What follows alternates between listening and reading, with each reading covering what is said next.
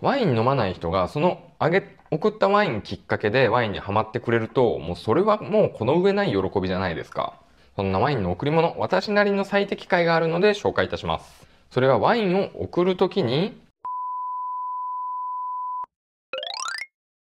こんにちは庶民のワイン研究所の井原大我です。皆様明けましておめでとうございます。2024年度も皆様に楽しんでいただけるように努めますので、引き続き庶民のワイン研究所をよろしくお願いいたします。さて皆さんはお正月にどのようなワインを飲まれていたでしょうか？家族や親戚、友人と集まった方々は、とっておきのワインを振る舞ったり振る舞われたり、喜ばれたり、反応がいまいちだったり、逆にこんなワインもらったけどどうなの？と色々あったと思います。私も年末に出した動画で宣言してたんですけど、元旦には自分が所有しているワインの中で一番高価なものを開けて飲んでみました。ただそれがですね、かなり微妙な味で、微妙な味って言ったらおかしいかな。美味しいは美味しいんですけど、まあ1万円出して買うようなワインじゃないかな、みたいな首をひねってたわけなんですね。で、そこでよぎったわけですよ。自分で納得して買ってそんなことを思うんであれば、お正月にワイン好きから無理やり勧められたノットワイン愛好家の人たちってもっと微妙に感じてるんじゃないかなと。そこで本日のテーマは、持ち寄りワイン会にも使える最適な贈り物ワインの選び方ということで、お話しさせていただきます。ワイン好きの皆さん、ワインに興味ないけど贈り物ワインで悩んでる皆さん、すべての人たちに参考になると自負しております。シャンパンなら誰でも喜ぶはもう古い情報です。本日はこのような流れでお話しさせていただきます。ワインを贈り物に選ぶリスク。贈り物にするのに必要なエッセンス。持ち寄りワインを美味しく飲ませるテクニック。イキリワインが喜ぶキラーワイン。それでは早速参りましょう。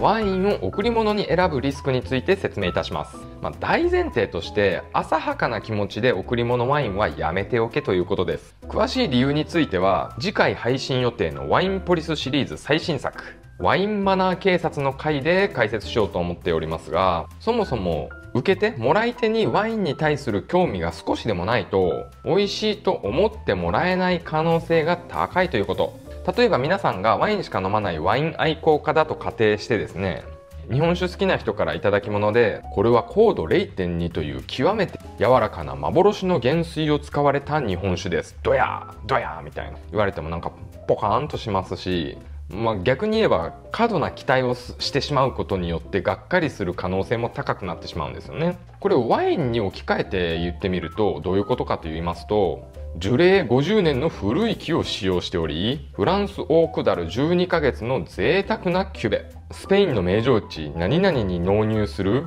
名門苗木農家に生まれた。若き新鋭醸造家が放つコストパフォーマンスに非常に優れたワインです。パーカーポイント92点。サックリングも93点をつけています。まあ、ワイン愛好家でもこんなこと言われたらポカンってなりますよね。ましてや私のようなワインイキリがそんな説明を聞くとどうなるかということですよね。樹齢長ければいいってもんじゃないイキリ。フランスオークダルってシンダルなのそれとも使い古した樽なのはっきりさせてよイキリ。そのヴィンテージ本当にパーカー92点なんですかね。何年も前のヴィンテージとか上級キュベの話ではないですよね。イキリみたいなまあ面倒なことになるわけですよ。それに自分が良かれと思ってプレゼントしたワインでも飲む時の温度だったりグラスだったりましてや合わせる料理まで指定したいぐらい最高の状態で味わってほしいのにもかかわらずお茶入れてたコップにそのままキンキンに冷やした赤ボルトジャバジャバって入れて飲んでうんワイン味わからんなって言われてもいやそれはちょっと違うんだよな みたいになっちゃうじゃないですか。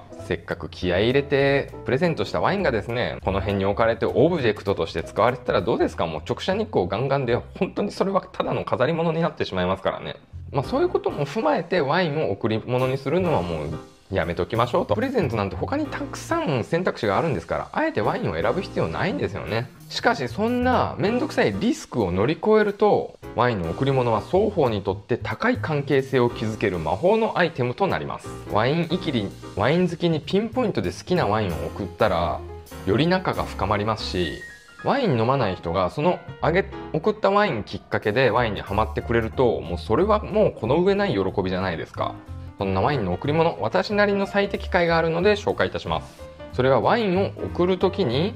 エピソードを結びつけるです。それは生産者がどうだとか製法がどうだとかお店のキャッチコピーがどうだとかそういう小難しい話ではなくて自分の言葉で選んだ理由を説明するということです。もう小難しく考えなくていいんですよ。なんか花束代わりに花柄のシャンパン持ってきましただとか自分で飲んで美味しいと思ったから持ってきましたとか例えば私の場合お正月にジュリアン・スカールっていう南アフリカワインを妻の実家のところに持って行ったんですけどこのワイン2023年に私が飲んだピノ・ノワールという品種の中で一番美味しかったワインですと、まあ、そこまで、まあ、そういう一言だけ言っておけばきっとそのそのワインを飲む前に美味しいものだと味覚を調整してあげることができるんですよね。これをまずいっていう私の方がおかしいのかなみたいな。でまあ一呼吸置いたタイミングでいや有識者も絶賛しておりましてかなり人気の高いワインなんですよ、多分3000確か3000円ぐらいで買えるんですけど、まあ、味わい的には5000円ぐらいのクオリティあると思いますよと。もうそこまで説明すれば完全に洗脳は完了いたします。でもそこまで説明するほどワイン詳しくないし知らんしめんどくさいしと思われた方安心してください。もし今ワインを知らなくて愛好家にプレゼントする場合とかでも選ぶ過程を言えばいいんですよね。でその選ぶのに一番手っ取り早いのはもうショップの人に相談してみてください。私ワイン何も知らないんですけどワインを送りたいと思ってます。送りたい人はこういうこういう人です。まあそこまで言わなくてもお店の人にワイン選びたいですって言ったらきっちりヒアリングしてくれますんでね。今時のネットのワインショップだともう喜んで電話でもメールでもすぐに丁寧に対応してくれるはずです。でそのやり取りの中で生まれた会話っていうのを添えて、まあ、あのお店のソムリエとこういうふうにして選びました。ワイン好きだと聞いてました。どうか飲んでくださいと言えばもう必ず喜んで飲んでいただけます。たとえそれが好みのワインじゃなかったとしても誠意が伝わるんですよね。よく手土産とかでつまらないものですがどうぞなんて日本の風習ありますけどそれじゃダメなんですよ。よくわからんけどワイン買いました。じゃあもう伝わりませんって。美味しいと思うんで飲んでくださいという気持ちが大事なんですよね。あとはもう新築祝いに赤ワインは NG なんていうマナー警察もいらっしゃいますけど私が仮に新築祝いでプレゼントするんだったらこの箱ワインのルナーリやコンプリートセットとか送りますね。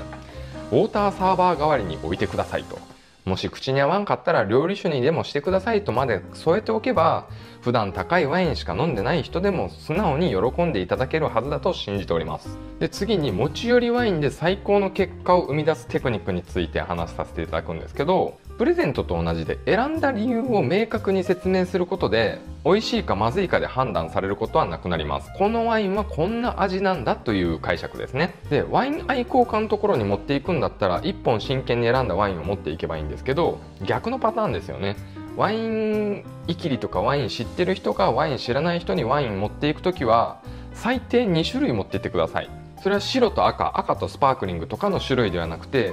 例えば白だったらソアーベとグリッロ。赤ならバローロとプリミティーボ。スパークリングならプロセッコとアスティみたいに。同じ同系色でタイプが違うもの。甘いものと酸っぱいもの。渋いものと甘いもの。酸味が強いものと甘いものみたいな。その全く違うタイプを飲んでもらうことでその人の好みっていうのがヒアリングできますし、まあ、それで両方美味しくないって感じられるんだったらもうワインに向いてないということが 分かると。でここで大事なポイントなんですけど持ち寄りでも自分がその場で一緒に飲むんであればあらかじめ事前に抜線線を抜いて持っていきましょう。要するに味見をしておくということです。理由はまあ2つありまして、まあ、部署値なんかももちろんそうなんですけど2000円以上のワインっていうのは抜栓直後は本来のポテンシャルではないんですね。だいたい時間が経過していくことに美味しくなってきます。でも持ってったらやっぱみんなすぐ飲みたいからポンって開けてすぐ飲んでうんみたいな感じになるんでもう事前に開けておくと。で2つ目の理由はそんな抜栓直後からワインの味は変化していくということと味見したということとピークの状態で持ってきたということをアピールすることでブラセボ効果が効いてより美味しく感じてもらいやすくなるということです。で私みたいなワインイキリがですね普段ワイン飲まない人にのところにどうやってワインを持っていくかと言いますと福袋とかセールで購入していたワインを軽い白重い白軽い赤重い赤、まあ、この4種類を、まあ、3日ぐらい前から開けておいて、まあ、自分で普通に飲んで3分の2ぐらい残しておいて持っていくと。それでまあ飲み終わった後、まあ一応空き瓶置いていっていいですか？って尋ねてみて、まあ、大体いいって言うんで、まあ、置いてったら帰った後きっとそのワインの値段いくらかっていうのを調べると思いますんで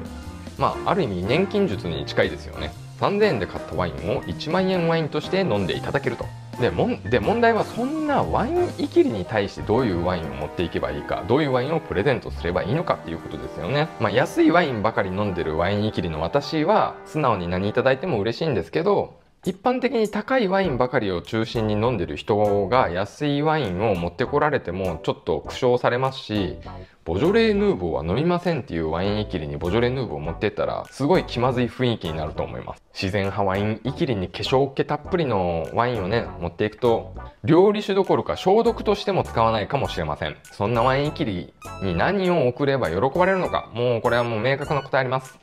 サロンです。サロンもらって文句言う人は絶対にいません。ただサロン高いです。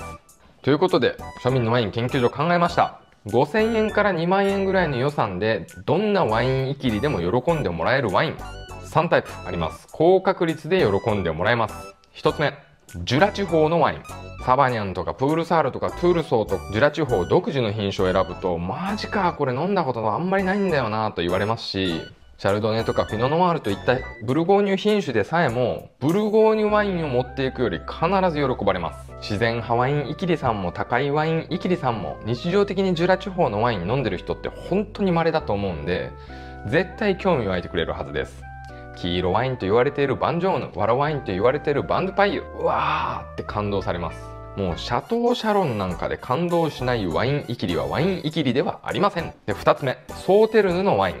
ボルドーのワインなんですけど、まあ、ボルドーって言ったらなんかメドック地区、なんかシャトーマルゴーとか、まあ、そういうのが有名なんですが、あの、下の方、南の方に、寄付ワインの名城地、ソーテルヌ地方っていうのがあるんですけど、ワイン切りって甘口ワイン美味しい好きだっていうくせにあんまり自分で買わないんですよね。なんで寄付ワインなら基本的に何でも喜ばれますし、ソーテルヌマニアじゃない限りは飲み慣れてないんでね、味わいで文句言われることはないと思います。シャトー・デュケムっていうところが結構世界最高峰の寄付ワインって言われてお高いんですけどもうソーテルヌって書いてるワインだったら安くても嫌味言われることはないと思います。でそして最後3つ目。これはもう生産者ピンポイントでいきます。ニコラ・ジョニー。今はファミーユ・ジョニーって呼ばれてるんですかね。バイオダイナミック農法の伝道師。フランス5大ワインの一つとされる世界最高峰のシュナンブランを生産しています。モンラッシェは庶民じゃ買えないけど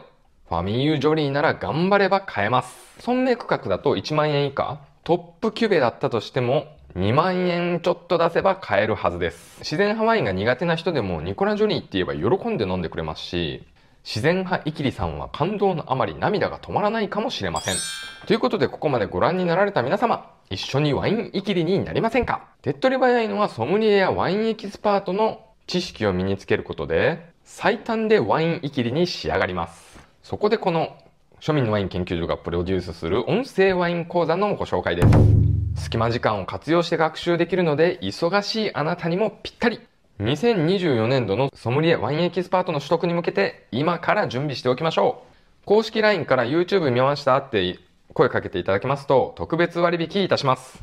ぜひこの機会にご検討くださいませ。ということで本日も最後までご視聴ありがとうございました。庶民のワイン研究所では、ワイン初心者からワインいきりまで皆さんが楽しんでいただけるワイン動画作りを目指しております。皆様が思う初心者にはこういうワインがいいじゃないかとか、ワインいきりにこういうワインを渡してすごい嫌な顔されただとか、そういったいろんなエピソードをコメント欄でお待ちしております。それではこの動画が少しでも面白いと思ってくださった方は、このチャンネルが最終回を迎えないようにチャンネル登録とグッドボタンを忘れず押して